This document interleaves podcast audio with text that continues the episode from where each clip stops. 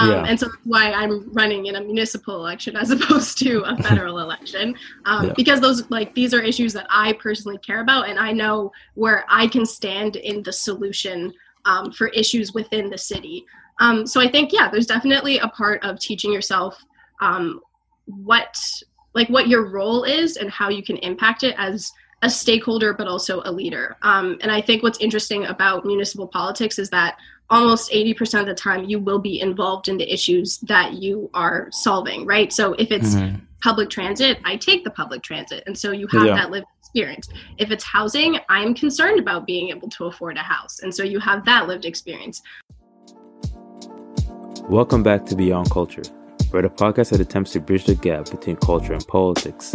I'm your host, Yvan. In today's episode, we have a conversation with 19 year old Scarborough Agincourt candidate Renee Jagdeo.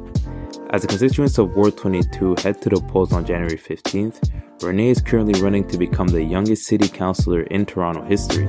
On top of that, she's also studying urban planning and human geography at the University of Toronto. In this episode, Renee takes us through her journey from being a regular student worried about classes to becoming a political candidate running her own campaign. We discuss the engagement of youth in the political arena, the variety of reasons why many don't get involved, and the solutions to that. Furthermore, Renee talks to us about the impact COVID 19 has had on her and the way she views the systematic structures that surround us, her motivations for running, and how she has been able to deal with all the sudden attention and criticism she has faced. Finally, we discuss her platform, the Scarborough Agincourt community, and the devastating COVID 19 outbreak that has ravaged the Tender Care Living Center. This and much more on Beyond Culture. Take a listen. Welcome back to Beyond Culture. I am your host, Yvan. Abel is currently not here. I got my special guest in the building, Renee Jagdeo, thank you for coming on. Thank you. Thank you for having me. No problem. I was looking at your like schedule, at least the publicly available schedule. I saw that you have a town hall on Wednesday, and I'm just like, bro, this is really like she must be really busy with these online events since we're in a pandemic and now and you can't go yeah. outside. Like, has you has it been like a lot of these Zoom meetings and etc. for you? Yeah, so I mean, today I've got three other events happening after this. Um, and last week it was also really full of Zoom events. I think what's nice is that I'm able to cram in a lot more than I think any typical candidate would be able to because you know there isn't like the factor of travel um, but at the same time i do notice like hey maybe i shouldn't be doing like six zoom events in one yeah. day um, but it's fun it's it's it's cool because you get to meet people at least somewhat personably as opposed to just email um, mm. So yeah, it's been it's been enjoyable. yeah, because I was looking, I'm like, because we would be we are uh, maybe gonna do this on Wednesday, and I remember last night I was I saw I'm like town hall on Wednesday at six. I'm like, my goodness, she's gonna do this and then the town hall like yeah. afterwards. Nah, yeah. that's crazy. But uh, so we're about like it's about a week and some days out. I think January 15th is election day. How do you personally feel? Like any anxiousness? Like, how do you how do you feel? I mean, of course, there's anxiousness. It's like there's a potential for my life to completely change in just a couple of days. Yeah. Um, but it's also just excitement, you know. Um, again, like this this year has started off very differently than um, I would say any other year in my life has, um, given the pandemic. But it is something to look forward to. Um, not only just in the process of the campaign, but also the potential for January 15th to bring something new. Um, mm-hmm. So yeah, anxiousness, excitement, um, and hopefulness, I guess. Because mm-hmm. what's interesting is that, like, regardless whether you win or lose, there's still like you. There's so much energy and effort put into the campaign with mm-hmm. everybody that's involved, your family, your friends, and your campaign staff. And it's like there has to also be a certain level of, you know what, I'm happy to finally get to the finish line right? Yeah, that's for sure. Like I, I do have school starting back on the 11th, um, so there is some type of normalcy coming back into mm-hmm. my life um, outside of the campaign. Um, but you're right. Yeah, I'm excited for the things that will occur after, regardless of the outcome. Um, like for example, I do want to have a lot more, or not have a lot more, but to start um, some new initiatives of my own um, and with the people that have been working with me on the campaign um, with mm. regards to like youth outreach, whether that is specifically for university, um, school interests um, but also with in like in regards to the election and campaigns and such just because i've had a lot of people reach out to me wondering like you know how do i do this like this is cool mm. um, i would like to explore this like in a couple years if they're in high school for example um, and i it's hard to give them a solid answer because you know yeah. it's a not just me i have an incredible team um, but B, it's also always changing, and I, I can't just give one answer. So I'm hoping to be able to host a couple of events where I get to just chat with people and give them a little bit of insight into how it operated and how um, myself as well as a lot of other young people helped to make this happen um, because mm-hmm. another cool thing is that my team is almost exclusively all people my age um, mm-hmm. which probably contrasts to a lot of other people's typical campaigns. Um, and that's been really fun because you know it's all just insight from young people, um, yeah. and it's cool to see what we can come up with. So yeah, I'm hoping to keep doing that after this mm-hmm. election. And even going going into youth outreach, like let's get into this topic because it seems I don't want to put words in your mouth, but it seems to me as if the only time we see age as a negative thing in politics is when we talk about young people, but when it's like the older politicians, this 60, 70, nothing against old people. I'm just saying like 60, 70, you're getting up there in age and they don't really reflect the, the, like the people that they serve. Like we don't really talk about age, but when it comes to young people, whether it's like, uh, no, we cannot lower the voting age for these guys or this and that, or this guy's too young, unexperienced, or this girl's too young, unexperienced. Like, why is it, why is it like that? You know, I, I honestly can't give you an answer because I'm obviously sitting in a position where I believe, like, yeah, I should be able to vote. Yeah, I should mm-hmm. be able mm-hmm. to run for office. Um, and so should my peers. And I've never thought differently about it. I think when people are discussing this issue of age and lack of experience or unintelligence and such like that, um, it's because they are picking on specific, say, people that they have in their life or other narratives that they've experienced, but that doesn't mm. necessarily speak for the entire population, right? Like there are people who are adults and in older years that are arguably incompetent as well, you know? Um, yeah. So it, it's also, definitely. It's, it's been very interesting trying to push back on that um, simply because, you know, I am coming from a position where I don't believe um, that my age is something that limits me from doing anything, and neither should it be something that my peers believe. Um, and especially, I guess, when it comes to politics, a lot of the feedback that I've been getting is like, oh, you don't have experience, like you don't, you haven't, say, run a household you don't have mm-hmm. a family et cetera et cetera um, which is true but at the same time there's a whole league of us an entire generation who will mm-hmm. likely never have families who will likely yeah. never own a house because of the condition of our society and so you can't necessarily always be representing people that live a lifestyle that is simply unattainable for someone like myself right mm-hmm. so there is a future and there is a current reality where people don't have those expectations and that's not a criteria of someone that you would want to represent you um, so i think there kind of is just a need for um, a check in terms of what the reality of society is but also a shift into understanding that yeah that is also a lifestyle that needs to be respected and represented. Um, so if not me, I hope that other people are able to mm-hmm. advocate mm. for that.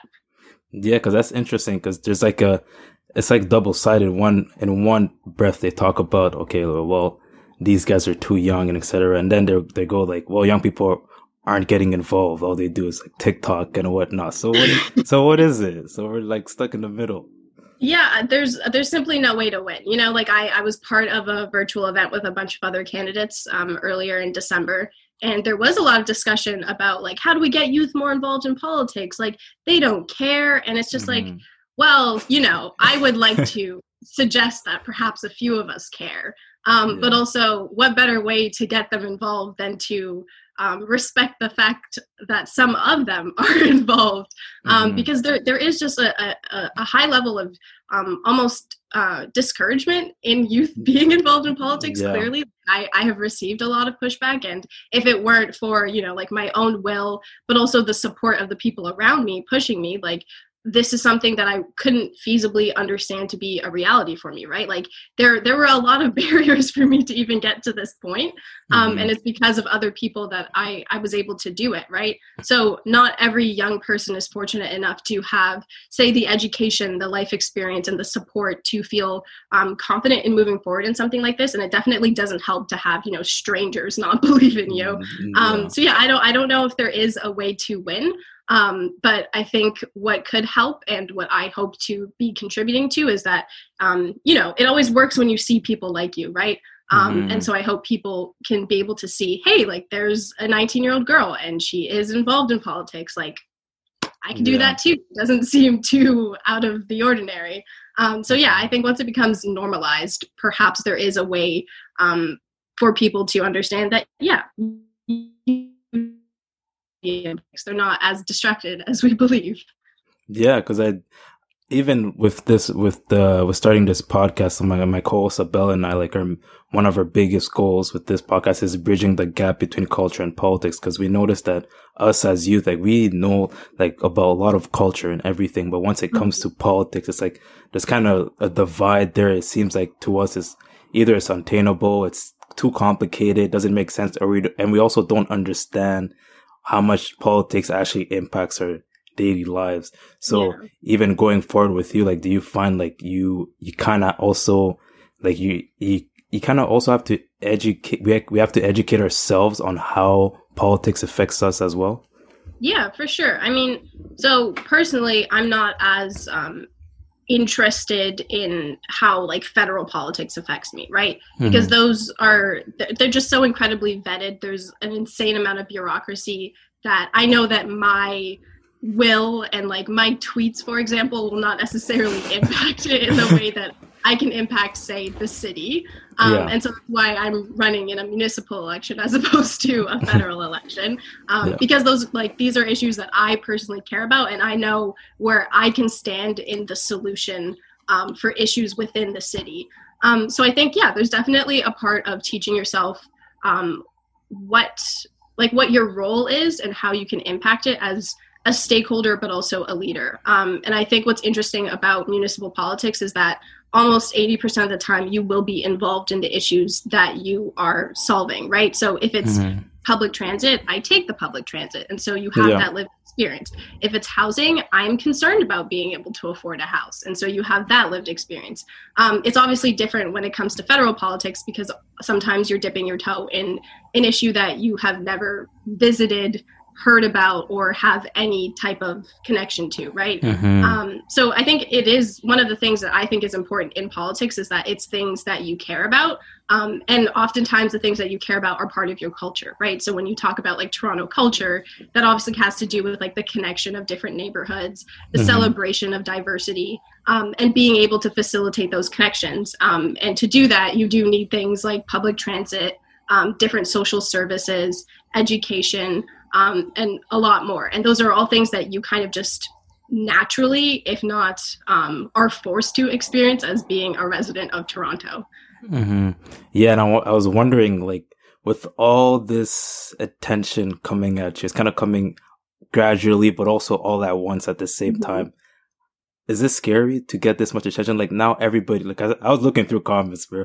I'm like, yo, this is crazy. Um, yeah, it's weird. I think it's weird to think that there are people that I don't know that are thinking about me. Like yes. I've, I've, lived a relatively calm life. Like I'm not mm. a public figure in any way. Um, mm. and then suddenly I was just pushed into this realm where I am a public figure. People can comment on um, what I do have out there. Um, and it's it's obviously it's a bit frightening, but it's something that I, I have to come to terms with. And you're right, mm-hmm. there are a mm-hmm. lot of comments. I just try my best not to um, let it consume me because I know whose opinion matters in my life and yeah. I can hear it from their mouth as opposed to a mm-hmm. comment. Um, so yeah, it's definitely been weird. Um, yeah, it's it's been weird. yeah. yeah, I can tell. Well, at the same time, as much as there's those weird comments, there's also so much support from you from faculty, staff, and everything. Has that been like a surprise to you as well?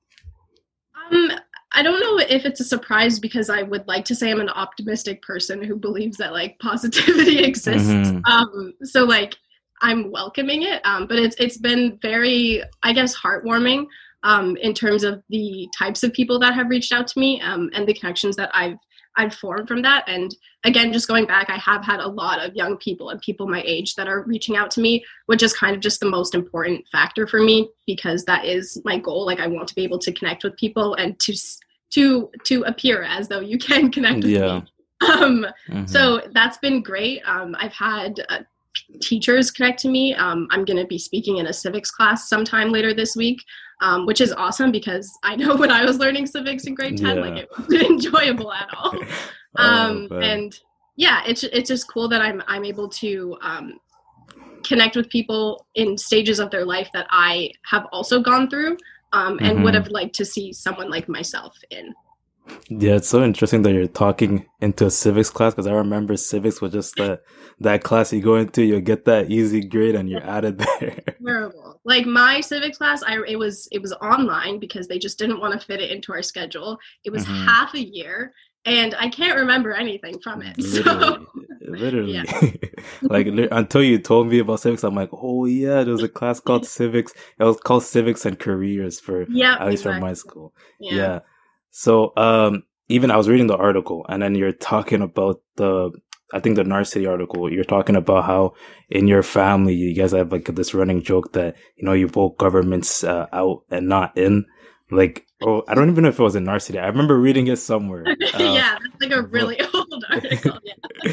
so I was reading that. I do my research. uh, so uh, I was so I was reading that article, but I also wondering like in terms of like your parents, like how did it feel about you running? Like, what was their sentiment when you told them, you know what, yeah, I'm, I'm going to run for, you know, to be a councilor? Cause I remember when I got my earrings, my mom had a lot to say, like, you know, African moms, you know, they always have something to say. So I could imagine, like, not even comparing it to you running, but it must have been like an interesting conversation. Um, yeah, I mean, so my my family is relatively politically involved in terms of like we keep up with things and we vote, um, and we talk about it at dinner.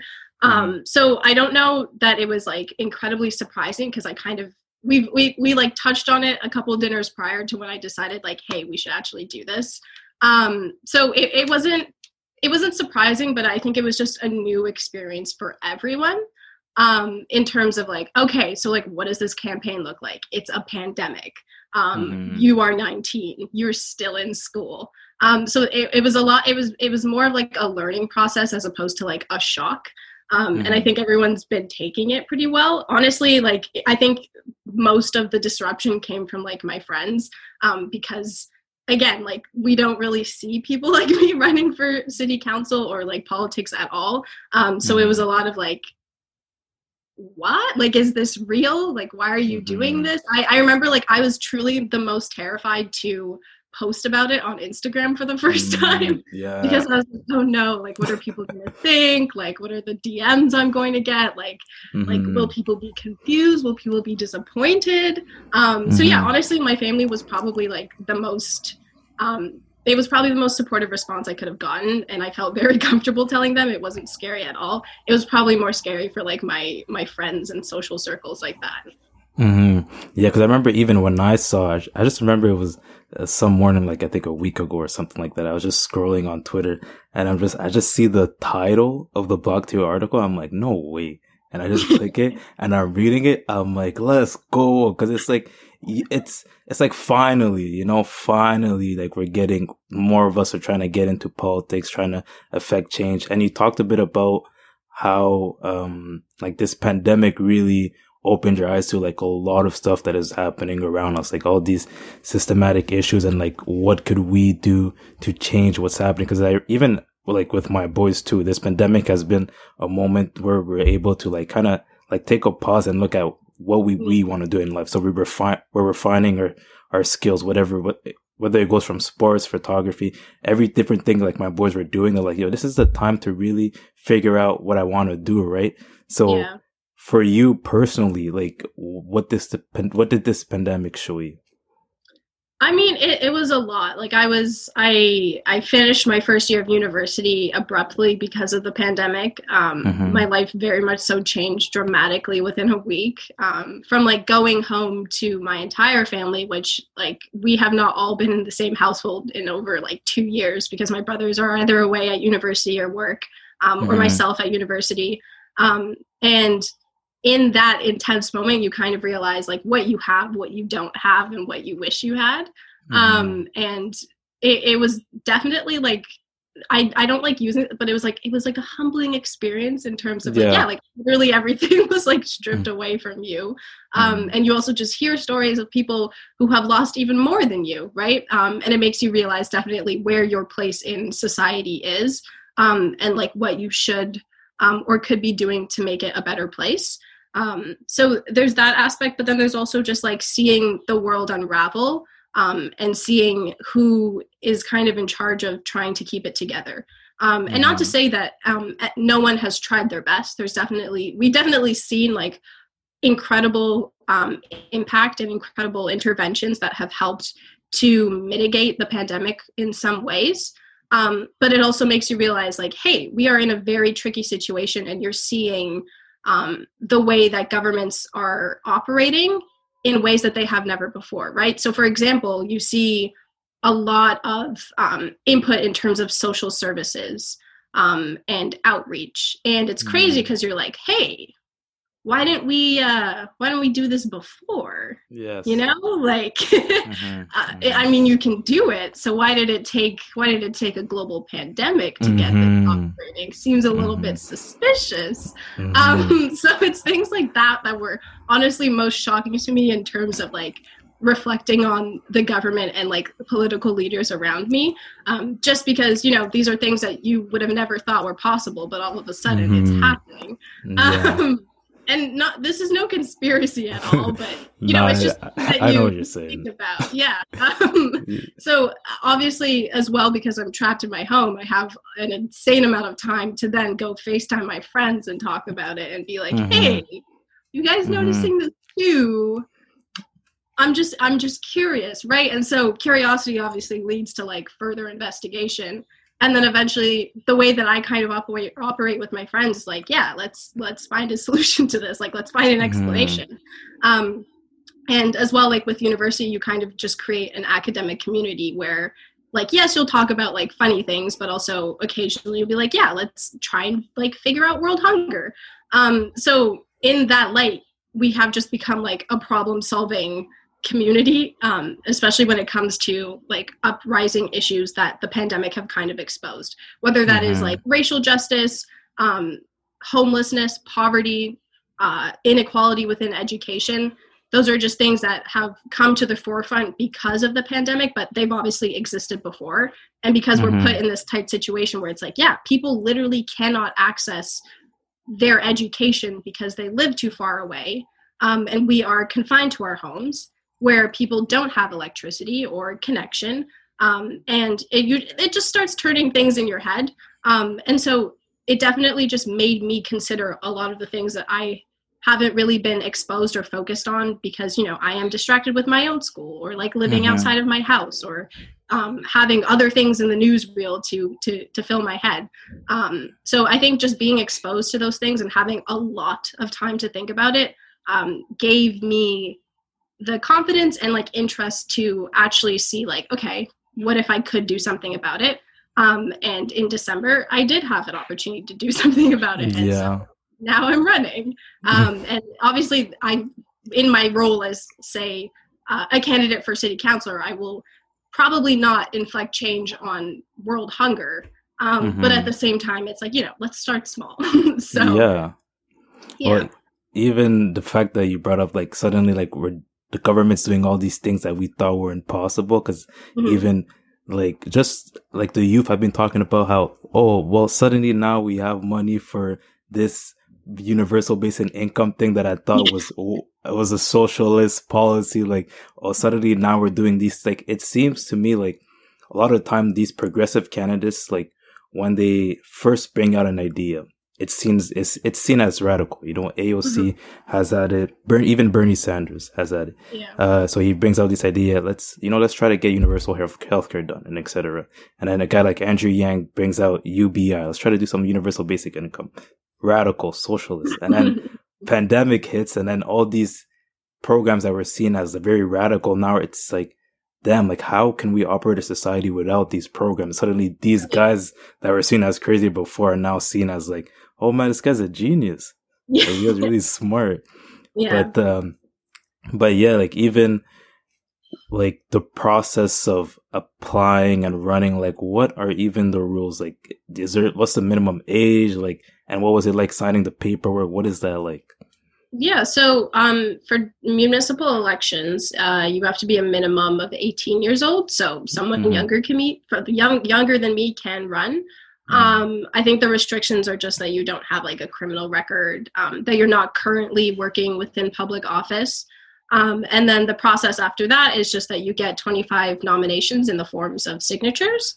Um, mm-hmm. and then you hand that into a, a, specific office that's a branch of like the, the government um, and they just like run through it, check, do a little bit of a background check on you, get your ID, um, and then you're set to go. And so from that, it's just up to you how you want to run your campaign. So it, it's mm-hmm. not too hard. I mean, there's also a hundred dollar fee, um, which is obviously a barrier to um, running. Um, but once you're able to overcome those three barriers, or at least you're able to to meet the, those criterias, um, the campaign is pretty much just up to you. Mm-hmm. And how have you decided to run your campaign? Like how how has it been? Like in terms of your staff, you talked about how you have a a young staff, but even in terms of like, can you do door to door safely? Like how do you how do how has everything been happening during this pandemic with this campaign? Right. So um again, that's up to each candidate, and so there are some candidates that are doing door to door. They're out in the community, um like in different like hotspots where people they're able to interact with people. Um, mm-hmm I'm in a position where I don't necessarily want to put myself or other people at risk. Um, my mom's an elementary school teacher. She has to go and teach children yeah. at the end of the day. I don't necessarily want to be um, putting myself to put her in a position to then put other people in a position. Um, and the pandemic has definitely just heightened like how um, your interactions with people can impact other people. Um, so mm-hmm. in terms of door to door, I haven't necessarily been doing that. What I have been doing is kind of just dropping off um, literature in mailboxes. Um, and if I do encounter someone, I obviously maintain distance. I have my mask on always, gloves, hand sanitizer, um, mm-hmm. and I keep my canvassing groups relatively small, um, just so that it isn't like massive amounts of exposure. Um, yeah. So yeah, th- there's those are like ways to mitigate it. I'm not necessarily like knocking on doors to talk to people because it's a pandemic um, mm-hmm. but it is it's up to it's up to everyone um, all my meetings have been over zoom but that's nice because it's like a quick like hey if you guys are free like feel free to join yeah. Um, yeah my team is mainly just friends from university who were like yeah let's do this like mm-hmm. i'm not doing anything um, um, so it's been pretty cool. But uh, along the way, I've also just met people who are interested and have just brought them onto the team, um, which is also cool because I get to meet new people um, indirectly, but also they get to you know deliver and share their talents with me, which is awesome. Yeah. Um, so yeah, that's that's kind of how I've been operating my my campaign. Yeah, and how did you handle that? Because exams just ended like uh, like a week ago, at least for me. Like, how did you mm-hmm. handle that exams, campaigning, and just everything? Yeah. Um. So it's it's kind of chaotic in terms of like I can't really plan when things are happening. um. Mm-hmm. So for example, the first article that came out was from blogTO. Um, yeah. And then from that, like everything started spiraling.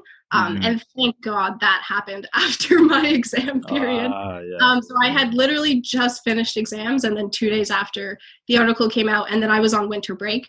Um, and mm-hmm. I'm on mm-hmm. break until the 11th so i i have been free to like commit all my time to the campaign um, but mm-hmm. up until that point i was kind of just like balancing like one day here one day there. Um, and then the week that i had like most of my exams I, I was just like this is cool. I love being involved but also i have to get a degree. So yeah exactly. I'm just focusing on my exams. Yeah. Mm-hmm. and do you guys have like do they is there any level of like debates or anything? Like how does how does it work for a city council, like in terms yeah, of the candidates? So, so, sometimes there would be if it was like a regular um, election as opposed to a by-election. Um, and because of the timing, because of the circumstances of the pandemic, there haven't necessarily been like in person town halls or debates in the way that it would usually operate. Um, mm-hmm. But what has happened is that there have been a couple of town halls um, where all candidates are invited and it's over Zoom. Mm-hmm. Um, and so through that, it's like all of us are there, you can see our faces, and they might have a select few questions which they ask some of the candidates, and it keeps rotating. Um, and those are like pre-submitted but then sometimes there will be opportunities for people to like ask questions live um, mm-hmm. and so there's been one earlier in december there's another one coming up this month i believe um, and then also candidates are kind of just taking it upon themselves to host town halls um, which are obviously individual but it's it's kind of just up to other organizations if they want to host and invite candidates to an event like that so it's definitely been limited in terms of um, the opportunities that voters have to meet um, and like discuss with candidates um, mm-hmm. in comparison to previous elections. Um, but I think what's been cool about this is that because we're all trapped inside and there isn't necessarily the conventional ways of campaigning or canvassing, um, yeah. it's been a lot of social media and media outreach, um, which are things I'm not I'm not confused by, right? These are things mm-hmm. that I've kind of just been involved with for most of my life. Um, so I, I think that's kind of working to my advantage. Yeah, and I was wondering, like, just in terms, so there's, in terms of like the Scarborough Agincourt community and then your campaign itself, like, just talk to me a bit about the community. What are like the issues close to them, or like what are they? What is it like? Like, what's the composition of the of that of like Ward Twenty Two? Right. So there's obviously, or not obviously, but like a lot of communities in Toronto, there's a mix in terms of income, education levels, um, careers. Um, and so obviously that, that creates like a, a, diverse community with different needs with regards to um, economic needs or educational needs or social services. Um, mm. And so you can't necessarily band aid the entire thing um, with yeah. one flat policy. Um, mm. So what's been interesting about a community in Toronto that is so diverse and also upcoming um, is that there's a lot of opportunity for innovation. Um, so, specifically with regards to public transit, um, there is obviously the concern that the, the current public transit in Toronto doesn't extend all the way to Scarborough Agincourt. Um, so, like the, the the subway transit doesn't reach there, um, which is problematic because people can't move really to and from. Mm. So specific to that, there are a lot of concerns of the residents in terms of like, will there be a subway? Will there be an LRT, for example? How will mm-hmm. we supplement that with, say, buses or bus routes? Um, and so something that I'm looking at is kind of just the immediate future, which is in the form of bus, express buses, um, and express bus lanes, simply because subways take up to 10 years. Um, mm-hmm. And that's also something that the provincial government has to get involved with, and that's not something that I can single handedly make happen. Um, so there's that aspect with regards to housing toronto is obviously experiencing a housing crisis um, and so it's more of an issue of a lack of supply as well as affordability um, and specifically within scarborough agincourt there's also concerns with regards to um, like rooming houses or shared housing um, and whether or not that should be legalized i personally believe it should because it benefits a lot of students and newcomers mm-hmm. and as a mm-hmm. student myself like yeah i know it's incredibly hard to get housing and affordable housing in the city. Um, Wait, sorry so, to interrupt. So is that that's so is that illegal? So it's it's not illegal, but it's frowned upon, and there are ways uh, to ah. prevent it from mm, happening. Um, okay. And so by like licensing it, um, mm. it just kind of gets rid of all the barriers yeah. that exist to making it an easy process. Mm-hmm. Um, I see so yeah, that that's that's the state of that issue um, with regards to the writing. Um, and there's also just the issue of like community spaces and green spaces, um, which I've talked to a lot of people about, and something that I think is personally important. Um, I mean, the pandemic has given us an opportunity to realize, like, hey, yeah, we need like open and green spaces because you know everyone was pushing us outside when we are able to see each other. Yeah. You know, social distance in a park, and then we saw our parks overflow with people, and you couldn't oh, social yeah. distance. So it's like maybe maybe we need more green spaces um, mm-hmm. so there's that but also just you know if you want to build community you need places for community to be facilitated um, mm-hmm. and specifically within the ward there i believe is a deficit of community spaces so that's mm-hmm. something to grow and expand on Um, so yeah, those are a couple of things that I I think are specific to the ward that I hope to address. Mm-hmm. And I was looking also at a I don't know if this issue is specific to the ward, but there was this something happening in the is it called the Tender Care Living Center? Yeah. Like what's I, I was just reading a bit about it. It said that their death toll just reached sixty. I think like two days ago. Like they experienced an outbreak towards the end of December. Like what's yeah. happening down there? Do you know? Yeah, so it, it's a it's a very unfortunate situation in which um, a lot of the the older residents have been infected with the coronavirus, and there have been a number of people who have passed away as a result of it. Um. And so it is obviously an issue of uh, people coming in and people contracting the virus, um, as well as just a lack of resources to help people survive the virus.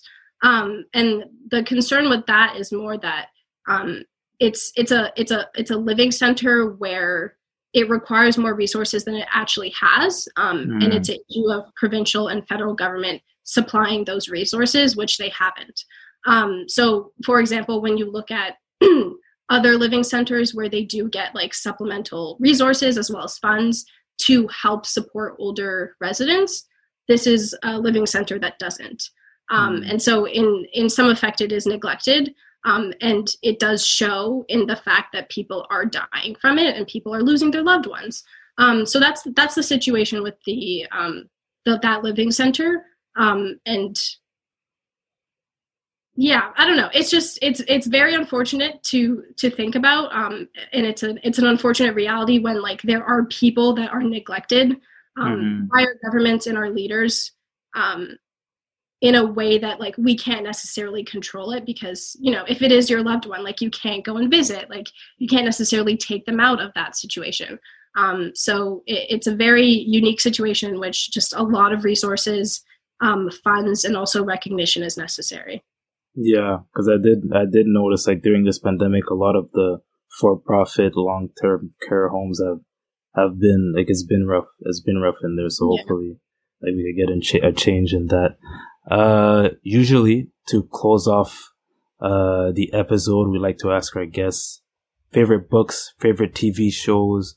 What are you currently into? What would you suggest to the listeners? Tell us a bit about what you're into right now. Um, my favorite books. Well, uh, currently my favorite author is uh, uh, his name is Douglas Copeland. Coupland. Um, he's a Canadian author um, that does a lot of novels from various perspectives. Um, and so my favorite is probably Hey Nostradamus. I'm currently reading one that's called Gum Thief. Um, and it's just cool because you get to live through a bunch of people's lives about an issue that um, is quite sublime in nature. Um, in terms of like favorite shows or movies, uh, I'm watching an Adult Swim cartoon called The Shivering Truth. It's very strange. Um, but if you're into seeing really interesting things, I would recommend it. is that on is that on Netflix or? No, you have to like you have to find some like back end. Uh, oh, like, all right, some low key stuff. Yeah, yeah, yeah. Um, so if you stumble upon it, I recommend it. Um, but yeah, those are those are some of the things I'm interested in. Yeah. All right, a good, in- interesting list. I, uh, nobody has ever given me a list like that. So, you know, everybody try to find try to find that show. Let me know how it is. Uh, Renee, thank you for coming on the show. It's Been nice having you. Thank you for having me. Thank you. No problem. This was Beyond Culture. Goodbye and good night.